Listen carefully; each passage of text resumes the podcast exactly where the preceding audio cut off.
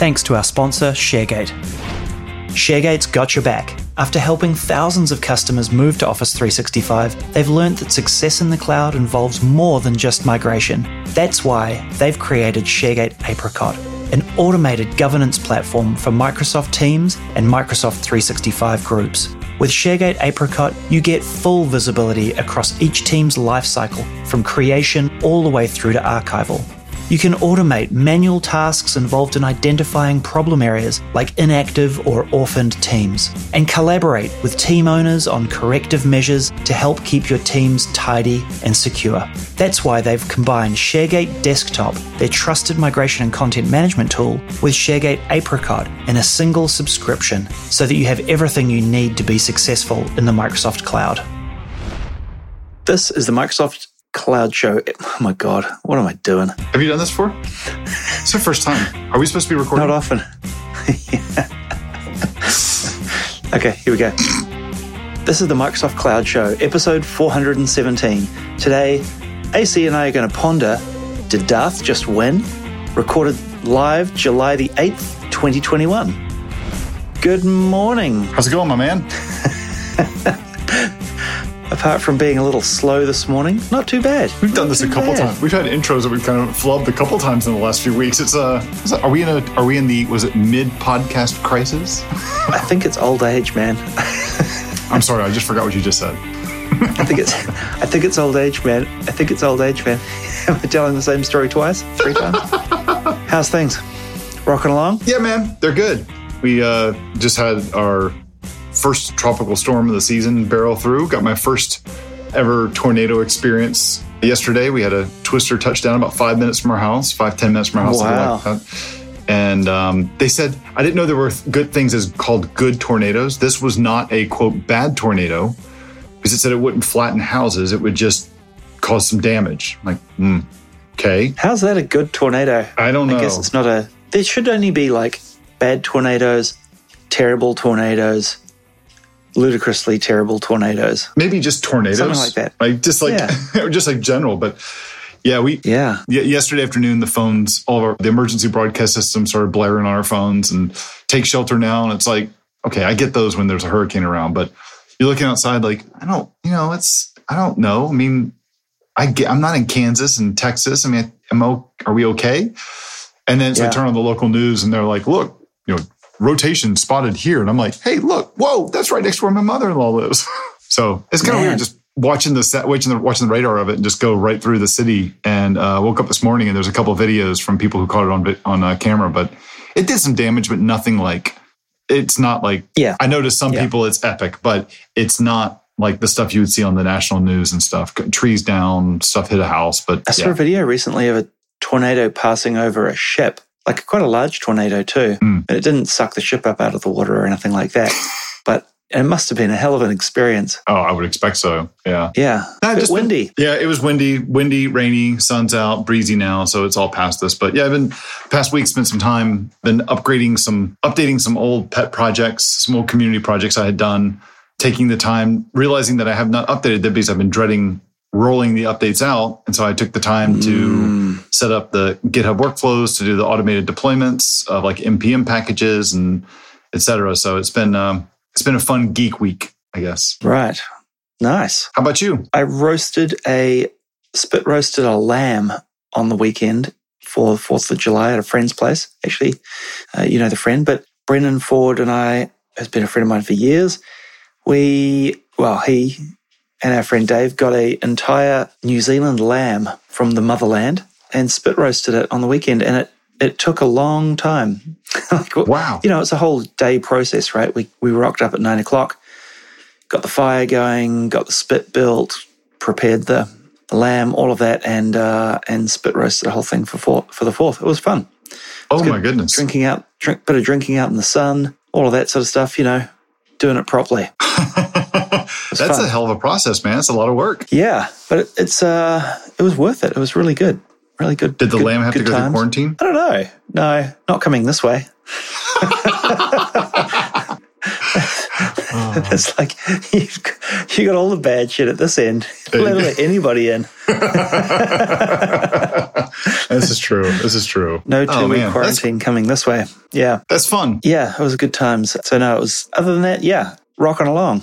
Enjoying a bit of summer and uh, getting quite a bit of work done at the same time, doing some contract work. So yeah, cracking out some code too. It's all happening. Wow, danger. We got to stay away from it. What are you coding? Well, you, you, you share with the, the golf simulator stuff? Yeah, for the business for About Golf, which is the the, yeah. the company that I'm doing this contract work for, for uh, that build sort of high end indoor golf simulators. Yeah, we've got well, we've got a bunch of different projects on the go at the moment, but um, yeah, I'm cracking out a bit of code and and uh, trying to keep my hand in it. So it's it's been fun. Very cool. Very yeah. cool. Hey, so this week we've got a couple of things. We want to have a quick chat about a GitHub product in a second here, but we're also going to cover what's new in Microsoft 365 this week. We've got a couple of message center updates for people, and then we've got some news we're going to go through. But you and I have had a bit of a chat recently about the podcast and how we're going to mix up our content each week and things. We're going to do, we're going to try and do a better job of balancing our news shows with our interview shows with our deep dive topics or mm-hmm. topic based type shows, not necessarily deep dive, like the last one on IoT Hub, right? More mm-hmm. of a mm-hmm. basic overview than a serious deep dive. But we're going to try and do a better, better job of balancing that. So, yeah, so with that in mind, last week was topic. This week we're going to cover some news. Sounds and then we'll get into, we've got interviews coming up. We'll do a better mix of all going forward. So hopefully people will find that bit different each week and a bit a uh, bit more engaging. Absolutely. And if you're listening to the show and you've got some ideas or you've got some stuff that what do you like, what you don't like, I mean, let us know. Give us some feedback. Yeah. Send us yeah. a message and you know, Twitter, Facebook Messenger, info at microsoftcloudshow.com.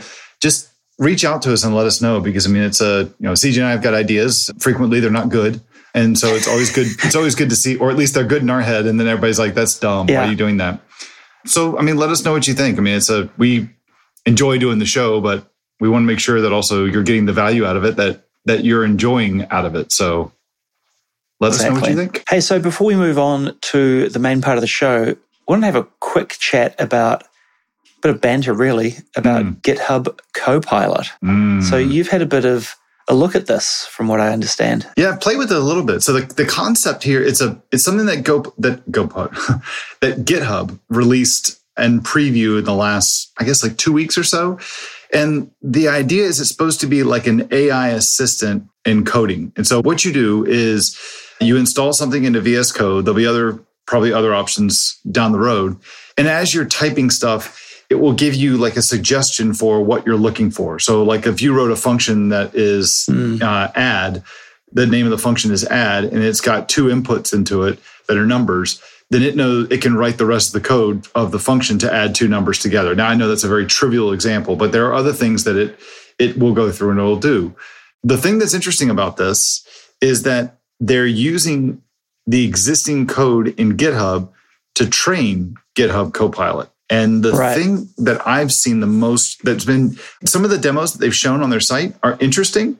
I haven't used it yet because there's just something a little weird about you know writing for me or like you know, either writing code for me or writing like writing an article for me. I'm not really comfortable with that yet but i've been watching what other people are saying and some people are raising some interesting issues including one that just got highlighted today or one confirmed one got confirmed today that you and i wanted that we're just kind of riffing about before the show and that's the code that they're using to train copilot is mm. publicly available code, not private code in GitHub, but code that is in public repos. And people have been asking questions about is that ethical? Is it legal? Because they're seeing things where sometimes like a, a key or a certificate is being added into the code that it suggests. And GitHub's defense and everybody else that's defending them is like, so what? If you put it in a public repo and you put the password in there, first of all, stupid move on your part. Second of all, I mean, what's the problem? I mean, you're you're dealing with a symptom instead of actually dealing with the actual issue. Yeah. But the one that's a little more that you and I were talking about that we were kind of like we both were like, what do you think about this? And we're kind of looking at each other like, I don't know. Is that okay? And that's mm. the code that they're using from public repos. It doesn't matter what license the person has picked for their repo. They're just reading it anyway. So we were asking like, Well, that's pretty dodgy. Yeah. Yeah. Is it legal? Is it copyright legal? Because aren't there some licenses that say you can't do derivative works without giving credit? Yeah, exactly. Yeah. I mean, you can't just copy code mm. and stick it in your own code without, if it's licensed under certain things that say you've got to give them. You've got to give them credit, or you even have to contribute any code changes back to that mm-hmm. repository. So, surely, if Copilot's putting code in, you're not aware of what the license says mm-hmm. the, of the repo that it came from, and therefore you're not aware of what you're signing yourself up for, mm-hmm. right? So here's here's an interesting proposition. I've been involved in a few of these, and I'm going through one at the moment. So when a company gets bought, if you've made a software product, then often the buying company will do technical due diligence on your product. And they'll usually bring in a third party consulting firm or something like that that specializes in due diligence. And often they run tools that analyzes your code and they analyze it for things like use of libraries with certain license types and things like that, right? So mm-hmm. if you're mm-hmm. using a library, you know, from an open source library, for example, or whatnot, then they've got these tools that will spit out reports to say, here are all the, the here are all of the licenses that you're subject to, whether you whether you realize it or not, right? Mm-hmm. And they'll also do stuff like you know, security, bunch of security checks and static code analysis and stuff like that. Mm-hmm. But what if your Copilot written code in your product now, and it's kind of critical to the function of it, and you go sell your go to go sell your product or some technical due diligence happens and they're like actually this code is not yours mm. part of this code is somebody else's that was written not by you you don't own the ip to it and uh, you don't have the rights to it and you you know so therefore uh, You've either got to rewrite it, I suppose, or um, or something else. But it's you know, so there's all those sorts of issues that are going to pop up from this, I suspect. That's the thing that's a little that's that's concerning to me. That like just raises it, it caused me to raise an eyebrow, and I'm not. I don't know if this is. I haven't made the conclusion. I haven't come to the conclusion that this is a bad thing. This is yeah. a thing, or this is you know a really bad thing, or whatever. Because I mean, if I go somewhere and I see if I see code or even just text like somebody gave a speech and I copy that paragraph of what they said in their speech and I put it in like in a blog post. And down, we've seen this happen in the news where down the road, somebody's like, oh, that's plagiarism. You took their content. And I'm like, I had no idea where I got it from. I got it from somewhere and I just put it in. So you can do the exact same thing with code now, except that the only difference is, is there's a tool that's recommending that you use this code.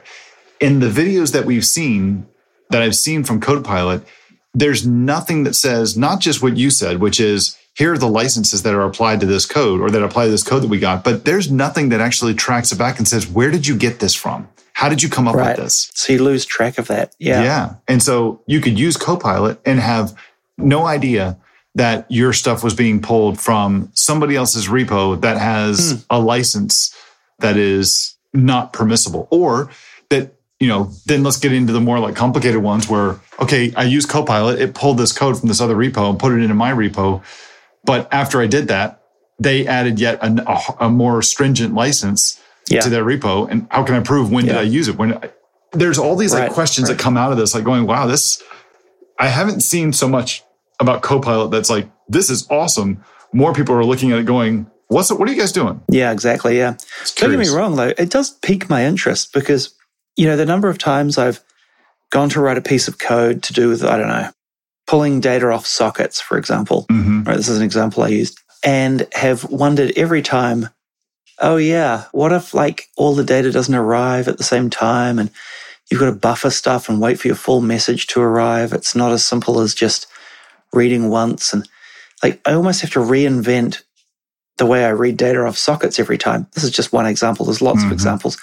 And so, but wouldn't it be mm-hmm. cool if, if you wrote a function, it's like received, you know, receive message or something, and you give it the socket and it goes and, and it stamps out secure, well written, testable code. Mm-hmm. That'd be pretty nice. Oh, heck yeah. So, yeah, I can definitely see some of the benefits for sure. Maybe, oh, I don't know, maybe they've just got some, they've got some, um, I don't know, things to work out long term, like this legality stuff. Yeah, and that's kind of where I am on it. Where I just I want to like take a step back and just be like, all right, so what are you guys doing? Let's see. Let show me, explain to me exactly what you're doing. How is this? What's special about this? That's the part that I'm curious to see a little bit more about. Is it Definitely. just seem there's some things there that are just a little odd that I'd like to learn more about, but Yeah. I don't know. Yeah. Definitely want to keep an eye on. I'd love to try it out. You're part of the pilot or you got into the beta or something? Yeah, uh, there's a way that you can request to be part of the private preview, and it doesn't look like the bar is very high um, because they let me in pretty quick. So I got in, and I've yet to use it. I was like, oh, I'll check this out. I mean, they're, What they're- languages does it cover right now? Obviously, like TypeScript and stuff. I don't know. Python. I think I remember seeing a demo for Python, JavaScript.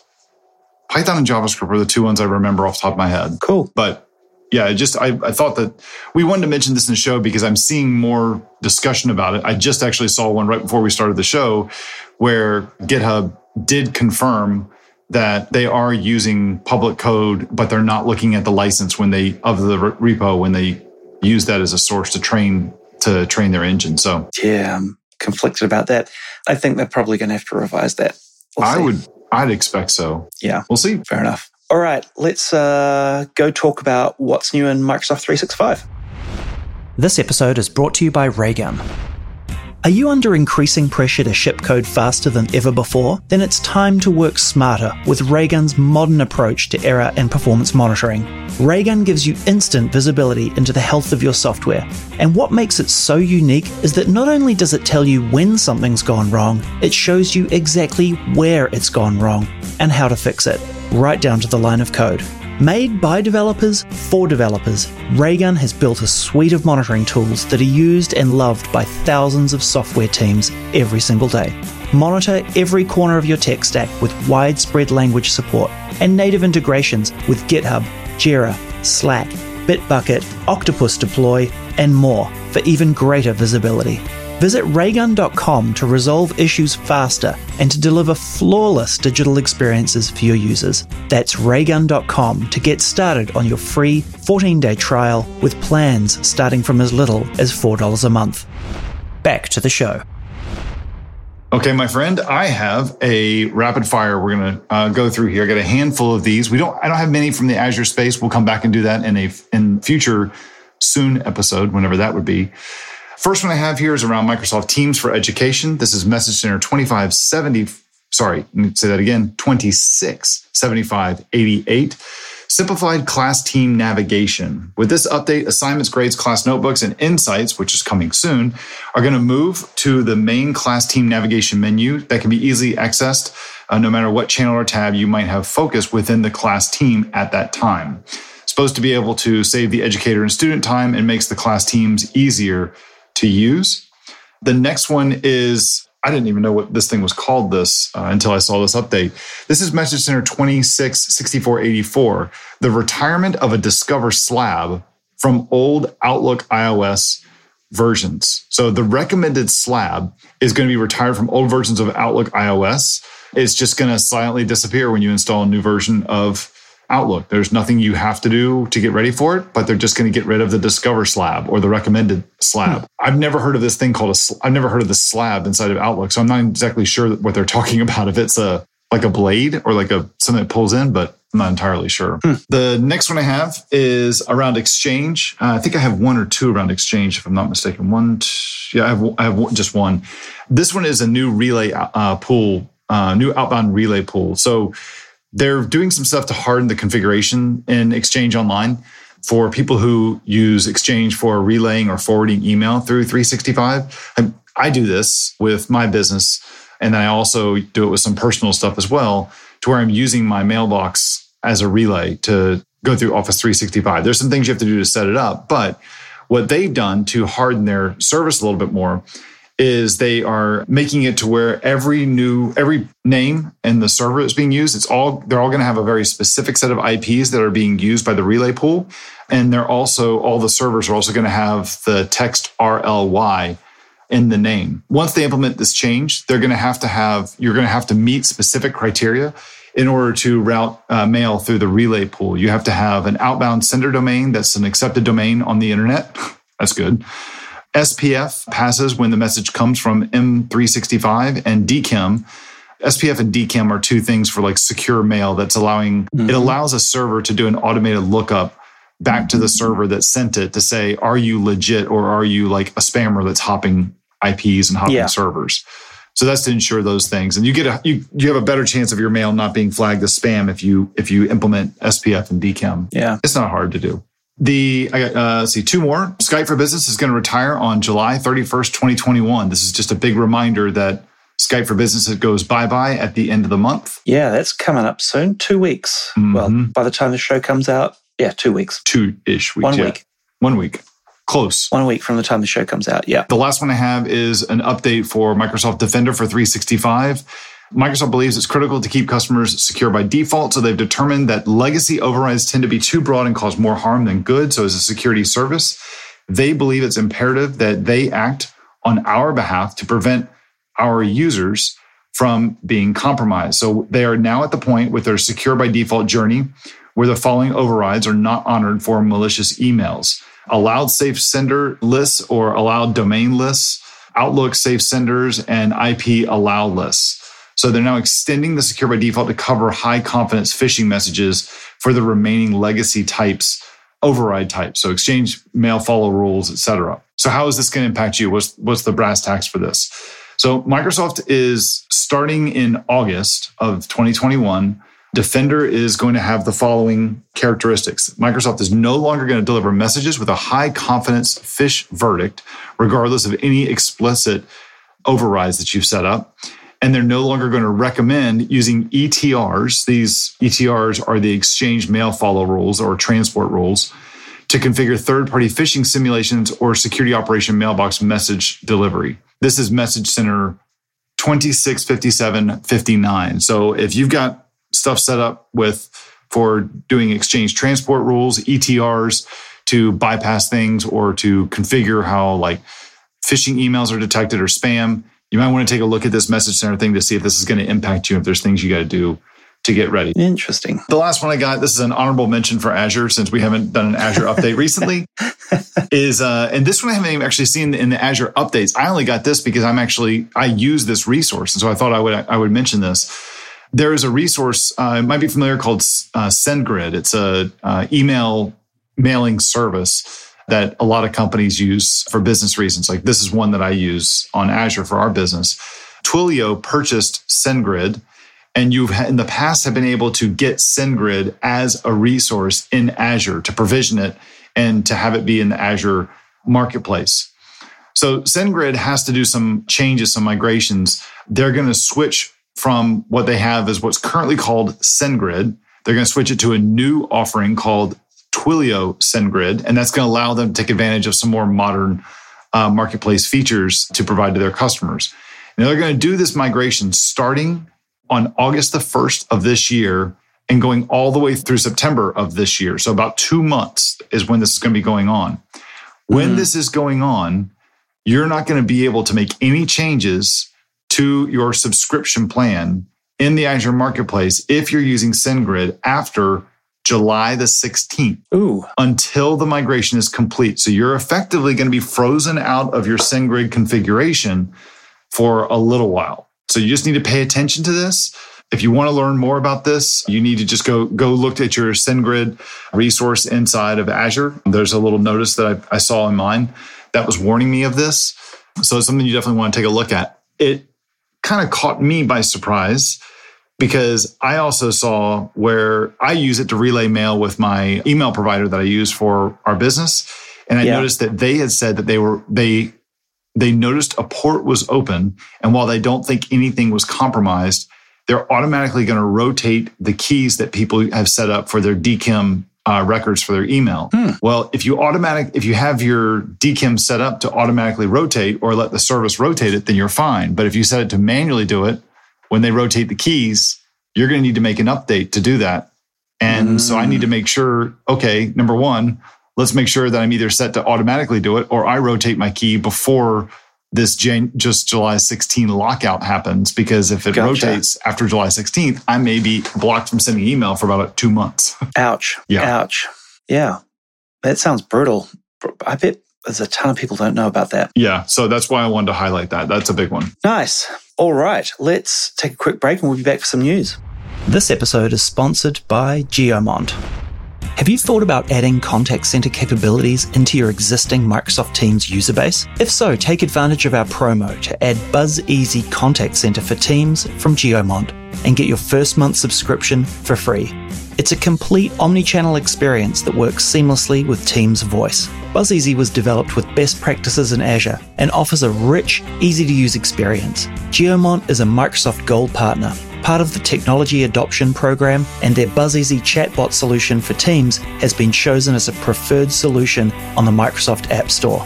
See the show notes for details around a special offer. And now, back to the show.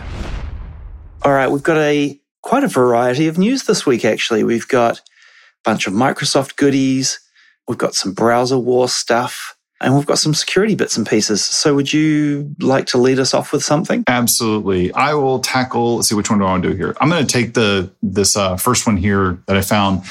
Microsoft had they had shared. I can't remember when they shared this, but they talked about this a little while ago that they were going to deliver SQL Server as a on a in a Windows container this is something they were going to provide people as part of a it's going to be on, like a, as a if you want to be able to use SQL Server inside of a container, they were going to provide it yeah. as a, a Windows container, which you could then use in your containerized implementation of your project. Well, they've suspended the project. As of July the 5th, they decided we're not going to do it. We've suspended the beta program as they say, for the foreseeable future, which basically means this guy's dead. And they're saying the reason why they're doing it is in response to existing ecosystem challenges and patterns. In other words, people weren't using it, even in a test and development environment. So that's the only way it's really yeah. been supported. So what they are doing instead is they're kind of transitioning to say, you know what? We're only going to do this in a Linux container. So they're going to be delivering SQL Server in a Linux container, not in a Windows container. I found that to be kind of interesting. Yeah, gotcha. I guess that's a good thing. They're watching usage and going, it's not worth the effort that we go to do this because nobody finds it interesting. Agreed. The scenario, the scenario that interesting. Yeah. Cool. How about you? What you got um, for us? So this week has been more carnage on security for Windows. There's a new exploit dubbed Print Nightmare you heard about this one? I have, yeah. It's been a CVE issued for it. Essentially, what's happening here is that if a user is in a particular security group called, what is it called? They're like print administrators or something like that, mm. printer operator, there's a security group. They can install not only signed drivers, printer drivers on a print server, but unsigned printer drivers on a print server. Mm-hmm. And so what this is allowing hackers to do is, you know, essentially leverage somebody with or an account with this privilege to run any code they want with system level privileges on the machine. And you know, you could argue that this is a bug, but this is kind of a. I, I think this is a. You know, I don't know if I call this a bug. Like, it's by design. They built the feature to be able to do this. I guess it's a bug if they didn't mean that unsigned drivers should be able to be installed, perhaps. Mm-hmm, and we saw, I think last week we talked about, or the week before, we talked about Microsoft signing some drivers inadvertently mm-hmm. and the carnage that that can reap if that code is, you know, contains malicious code. Yep. Anyway, so the, the long and the short of it is getting code into the kernel and running at system level is bad. And this was an attack vector for it. So Microsoft has already released a patch for it. It's gone out for Windows Server 2016, Windows 10 version 1607, and Windows Server 2012. So um, I just checked my Windows install, and sure enough, the patch is waiting to be installed. So I will go and do that. And it is um, it was so serious they did it out of band with Patch Tuesday. So yeah, kind of a biggie. That was the interesting part about this one for me is that I didn't realize that it was. I read about it. I was like, okay, yeah, that's definitely a bad one. But it didn't strike me as one that's like, oh my god, this is bad. I guess it's being used in the wild. Well, so that's the yeah. interesting part too, because the company that found it, they published. They were going to show at a, at a. I think the way I understood it was they were going to show it at an upcoming conference. They were going to show what they had found and how you could use it as an attack vector. And they had it all written up and everything. And they accidentally published the blog post that showed you how to do it. And then they really quickly came back when they realized that they unpublished it. So I think I wonder if that had any in, had any reason why Microsoft said, okay, now that the cat's out of the bag, we recommend everybody install this right away. They did it not only out of band, but it's showing up on like the front page of CNN.com of people saying Microsoft recommends everybody update Windows right now. And it's like, holy crap, that's you wow. don't rarely you rarely see those. Yeah. Yeah. So I'm sitting here with three Windows machines on my desk for different reasons. And I'm like, I wonder if it's installed on any of those guys yet. Yeah. it didn't I mean it's it's downloaded it and got it ready to install, but it requires a reboot mm. afterwards. So I don't think they force it down your throat until regular sort of restart is required. I'll take a look at that right now just to see while we're doing yeah. while we're doing some more news. Uh, yeah. What's next? I got one here from the Microsoft Teams team. Did you know that Microsoft Teams 2.0 is going to use half the memory? Yes. okay. Uh, so, for those weirdly, weirdly, I do. Yeah, they're so, getting off Chromium. Yes, they're moving off Chromium and they're switching over to Edge, and they are also getting rid of Angular and going to be 100% React. Here's the bit I don't get because Edge is also Chromium based. Right. So, sorry. So when I say getting off Chromium, what I should really have been saying is they're getting off Electron. Right, right. right they're which getting off uses Chromium. Right. They're getting off Electron. They're going. They're using. They're moving off uh, Electron. They're switching to Edge. They're using the Edge WebView two. Teams yep. is going to continue to remain a hybrid app, but it's going to be powered by Edge. They got rid of Angular. It's now 100% on React and they're also using Graph or Apollo uh, GraphQL, and they're going to contribute back to the Apollo GraphQL, Chromium, and React JS projects. Nice. So they're not off Chromium, right? Because Edge also uses Chromium. Right. So I wonder, but that is the rendering engine part and all of that stuff, right? I think Microsoft have an alternative JavaScript engine that they might be using, something Chakra, like that. Yeah. yeah. And so maybe that's where they get a lot of the memory management benefits from. I'm not sure. But anyway, great. I'm all for apps using less memory on your machine. And, you know, Electron apps are notorious memory hogs. So, mm-hmm. Which because they're Chromium, right? That's the that's the whole That's the thing. Yeah. Okay, moving right along. Based on the title of the show, Did Darth Win? Big news this week. The Pentagon has cancelled the $10 billion Jedi contract after being challenged by Amazon and the long, long standing litigation that's gone on around the Jedi contract. So the Pentagon have given up on it.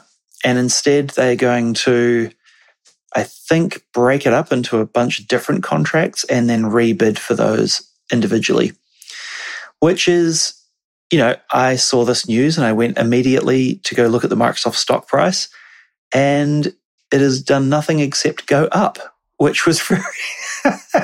so obviously not that consequential to Microsoft's bottom line, weirdly enough. But, uh, you know, it's a lot of money. So it's a big deal for Microsoft. And I'm sure there are, well, we know a couple of them that have been involved in this over the years and have put in a lot of work to win this contract, uh, only to have it ripped out from underneath them, who'll be pretty disappointed. But the pragmatist says Microsoft's still going to get a huge chunk of this this money regardless. So uh, all is not lost. Yeah, this is like the, this is like watching a tennis match. It feels like it's. I mean, it's the time a very of Wimbledon, slow right? tennis so match, like, doom, like doom. a tennis match at quarter speed. yeah, back to Atari Pong. How's that? yeah, there you go. That's better. Yeah, this just keeps dragging out, and it's kind of like I, I feel bad for the people who are involved in this project because it's now they're going to be able to put on their resume just like worked on trying to land and close and implement the DoD Jedi project for 10 years of my career. It's like, did you do any work on it? I'm like, no, not really. I just tried to actually make it happen. Like, oh my God, I feel yeah. so bad for you. This is just taking, this is just dragging out so long. But these monolithic jobs, man, they just don't make, you almost want to just say, we're going to make like a, a strategic partnership with them instead of, and here are the requirements. It's, I know it's I get it's government. I get you got to plan ahead and everything, but it's really yeah. hard to, this is hard. It's hard to watch. It's fascinating. I mean, I don't want to get into politics on this, but it is sort of, a lot of these things are always sort of politically motivated at some point, right? Like there's always some sort of politics behind them. Sure. And this really all started between a, what's perceived as a spat between Trump and Bezos, right? And Bezos being the owner of Washington Post and Trump not being happy about it, and whether that's true or not, mm. whether that was Whether any of that influenced the decision, we really don't know. But the fact that Amazon are leveraging the possibility of that being a thing to to say that it was it, you know it it was it detrimentally affected them has caused all of this. And you know it's been it's been quite like it was a 2019 contract that was awarded. So it's been a little while. And it's you know been going on for a while and I think the Pentagon were just like cool well okay we're just going to pull the contract we're going to start again because we're going to be stuck in litigation forever if we don't and we're not going to be able to make mm-hmm. any forward progress which also sucks so I can see it from their point of view too. I'd love to know how many times we've mentioned the term Jedi outside of a Star Wars context on this show since 2017. yeah. Yeah. Probably quite a few. Yeah, just a few times. Yes. So uh, so that looks to be done and dusted. I guess it'll all get broken up into different pieces. Amazon will win some, Microsoft will win some, and they'll share the $10 billion as opposed to Microsoft getting it all. And Oracle will complain. like normal. Yeah. yeah. Well, yeah. I've got a little bit of news here that's considered to be good news for Microsoft Edge, but it actually kind of it surprised me because I didn't realize what the numbers really were. So Edge just re- uh, passed a milestone in the past couple days that Microsoft has reached a well. Here, the title or the the byline of this article is Microsoft has reached a major milestone in its request to regain a foothold in the web browser market. Okay, so everyone just it's hold, very clickbaity. Yeah. So just bear with me on here and let's just make sure we'll put some things in context in a second here. So, first of all, here's the clickbait part. New data from StatCounter shows that Edge has now overtaken the established rival Firefox in all the rankings. In the recent months, the pair have been neck and neck, but Microsoft's browser now has put daylight between itself and Firefox. How if much? That's all you heard.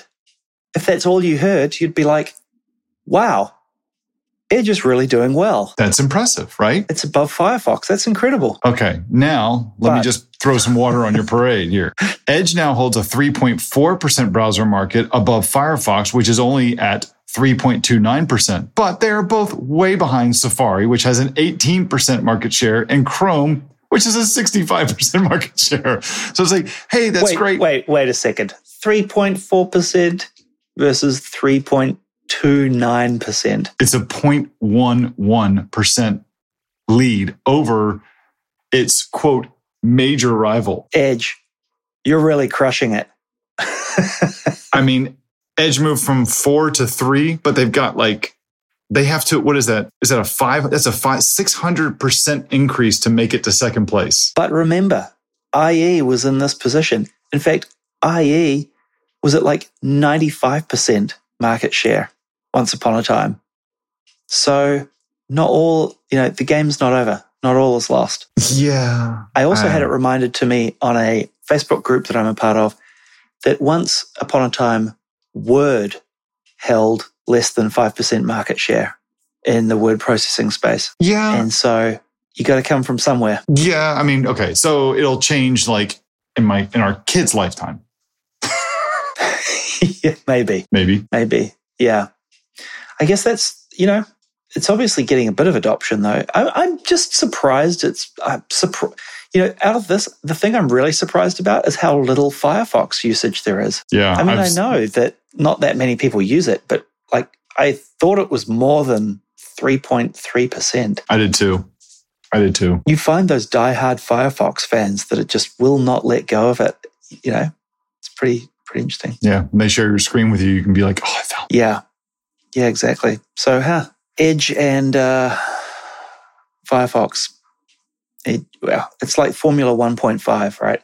It's like the third place in wars that are going on. Yeah, exactly. Yeah, just for, Formula One, which is like, you know, the teams in the top one through six, the three teams, and then it's well, who else wants a few points? Yeah, exactly. Kind of thing. Hey, I've got a quick one. Microsoft Graph update. Manage frontline workers in Microsoft Teams with tags and time clock APIs. So if you're trying to do more with, um, you know, managing frontline workers and building apps that that work with teams to do that, then there are new tag APIs to help workers, uh, you know, being able to, you know, essentially, I think it allows you to like tag people with particular tags, some things like that, and also time clock APIs, obviously for managing, you know, when you are at work and not, and all that sort of stuff. So using the new APIs, you can delete tags, update tags, get a list of tags in a team, create tags in a team and assign users to those tags. And then the time clock APIs are things like clocking in, clocking out, starting and stopping a break, all of that sort of stuff, like you'd expect, you know, punch card type stuff. So yeah, that's now available. You can go check it out in Graph Explorer, and they've got uh, the post that we link to gives examples of the payloads and things like that. Hmm, Poorly cool. formatted payloads, by the way, blog post. Microsoft, terrible. Cool. I have a graph update for you as well. Microsoft is doing some, Microsoft Graph is doing some updates to their change notification APIs to help you automate a bunch of different, a bunch of additional scenarios. Just as a quick reminder, the change notification APIs, this is effectively a way for you to subscribe to different things or, or collections in Microsoft Teams, sorry, in Microsoft Graph. And Microsoft Graph will then send you an HTTP post when a change happens or, or whatever Mm. event you've requested. It will send you a notification saying, Hey, something changed here. And then you can use that to, to update your system or to go and do any kind of actions. It's a classic way to reduce your chance of being throttled or to eliminate polling from your system, polling uh, Microsoft Yeah.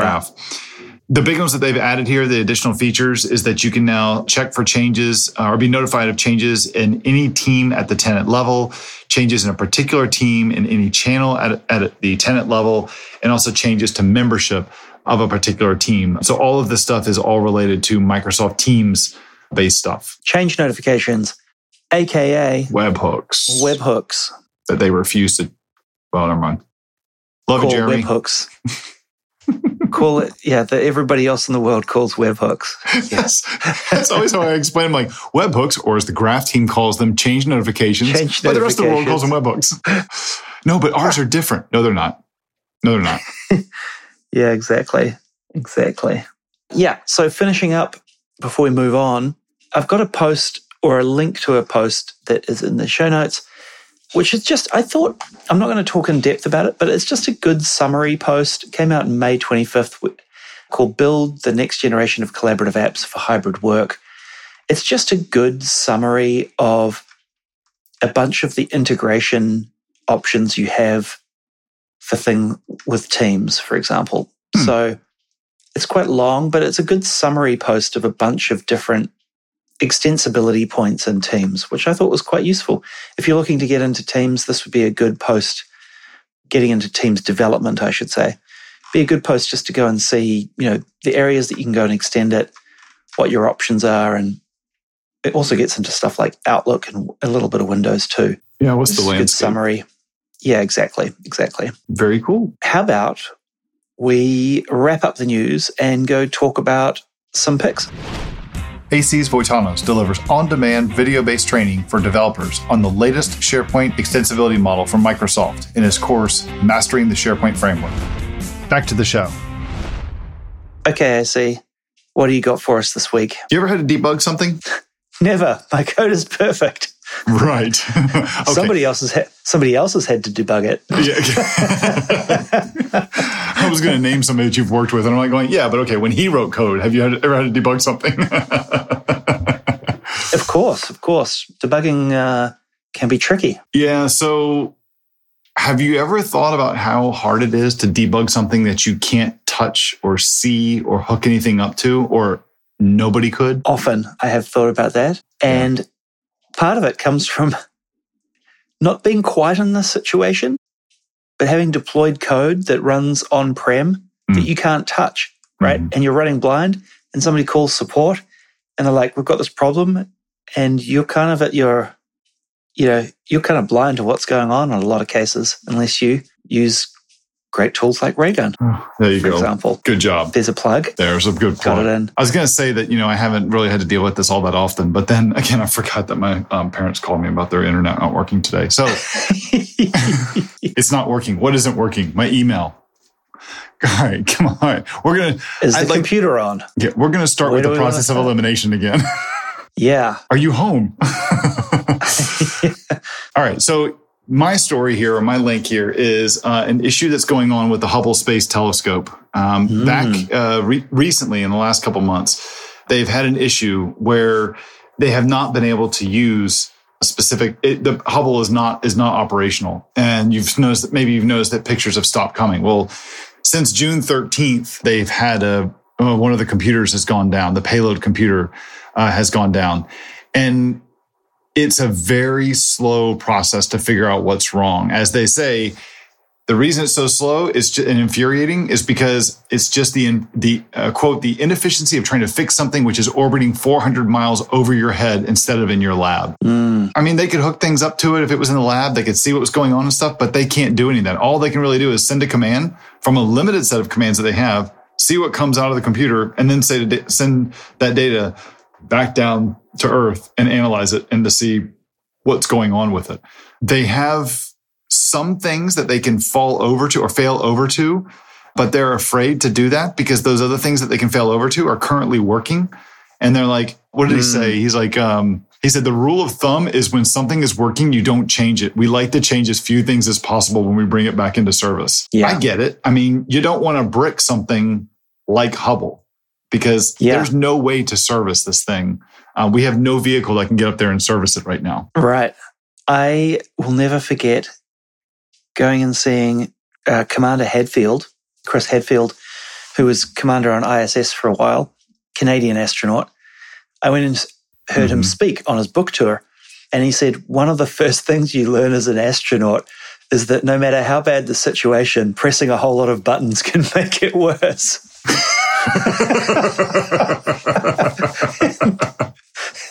and I sort of feel like this is applicable in the situation, right? Like yeah. they're in a bad situation, but sometimes running around trying to fix it can make it a whole lot worse. So yep. I totally understand where they're coming from on this one. Oh yeah. I can understand it. I can sympathize with them, and it'd, it'd be it'd be great to have like, you know, when you, there's some of those videos that we shared in the past where they're like resurrecting the Apollo 11 uh, guidance computer and flight computer, it'd be really cool to see one of those like postmortems of this. Like, what did you guys do? How did you figure out what the problem was? How did you fix it?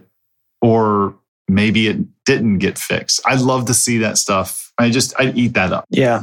I didn't realize, gosh, it's been a long time since Hubble was last visited. 2009. 2009. And so here's the other thing that was interesting about this to me, I, I didn't get. They're having to, it's 2021 and they're debugging this thing right now, right?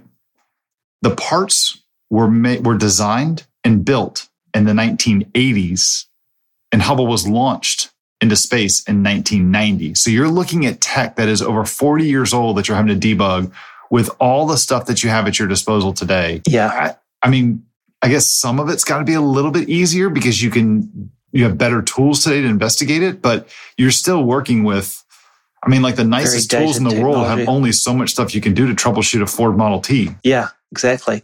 And they have to keep all of those tools since yeah. then, right? So, like, they've got to have all the components on the ground, obviously, so they can poke around at them and and try different things before they send the real commands up.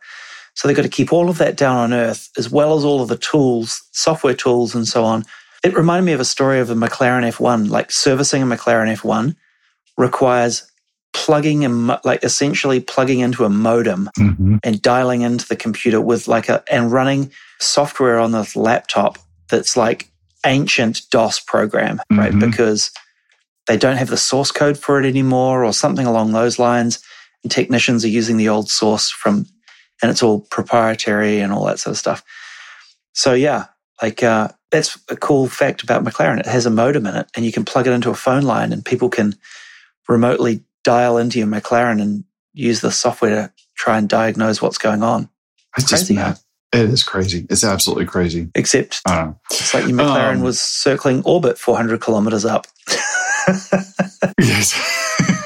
this is true. Yeah. This is true. How about you? Yeah. What, kind, what pick do you have for us this week? Speaking of space, I've got oh. a feel good space story. Mm. So you put me onto this actually, not the specific story, but you put me on to watching a TV show called For All Mankind on Apple TV Plus, I think it's called. Mm-hmm. Fantastic show if you're a space geek.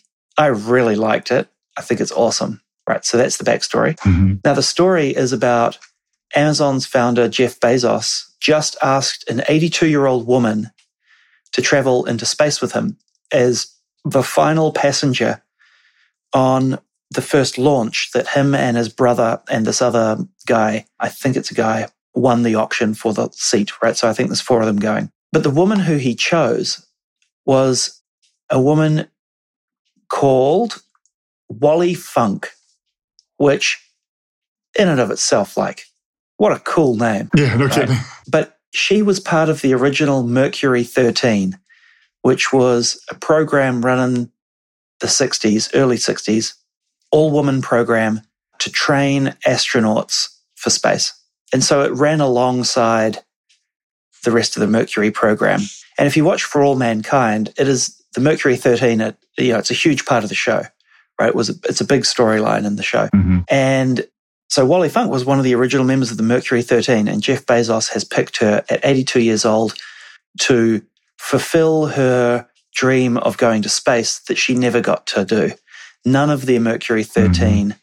went to space, and due to the program being cancelled, and now she finally gets to go, which is pretty awesome. It is. It's so cool. Yeah. I love the genuine look of like surprise when they they filmed her when she was finding out that she was doing that she was going. It was that's so cool. If you've watched For All Mankind, then the basis for the character of Molly, you know, the the sort of the space cowboy character, mm-hmm. cowgirl character, I suppose, was I, like the parallels between Funk and Molly Cobb are clear, right? It's uh, it's pretty interesting that that character was basically Funk. Yeah, so yeah, how awesome is that? I hope we get to see some footage of her going cool, to space. That is so cool. It's so cool. And it like when John Glenn went up too. I mean, 82 years old. You know, this isn't exactly a uh, an easy flight that going up. So I mean, this is it's. I was surprised that he was doing that. Yeah, it's. I was surprised that he did it. I mean, it's awesome that he's doing it, but I was surprised. So there's that one, and then uh, what was it? Virgin Galactic is doing their first flight with Richard Branson, Sir Richard Branson and apparently he didn't he get they get the license and they're going up right before uh, Bezos goes up. I think they're they're going to try and beat him up there. Oh, that's a, that's a good competition. Yeah, so that's all happening this month in July. Right. Curious. I love it. Lots to do. It's literally a space race. it really is. We're back in a space race. Awesome. I love it. Yeah. Well, I see we covered quite a bit of news, talked about Copilot, covered some message center updates and a couple of great picks. So, uh, yeah, that's this week. Absolutely. Well, hey, man, it was good chatting with you again and good to hear from everybody. Again, hey, uh, or to talk to everybody again, i guess we haven't heard from you. We would love to hear from you, though. Let us know, like I said, we said at the beginning of the show, let us know what you think. What, you know, what would you like to see on the show? Any specific people you love for, you love to hear from? in the, the Microsoft cloud space, either on the Office 3, sorry, on the Microsoft 365 side or on the Azure side, topics we can tackle, let us know. We, I'd love love to hear what you guys are what you guys are interested in. Definitely. Awesome. All right. Have a good one. Catch you next time. Take care, bud. Did you like this episode? Please tweet about it and drop a five star review in your favorite podcast app. It helps people find out about our show and grow our audience, and we'd really appreciate it. If you have a question for us, go to MicrosoftCloudShow.com forward slash questions, where you can submit it as text or record it as a wave or MP3 and provide us a link so we can play it on the show.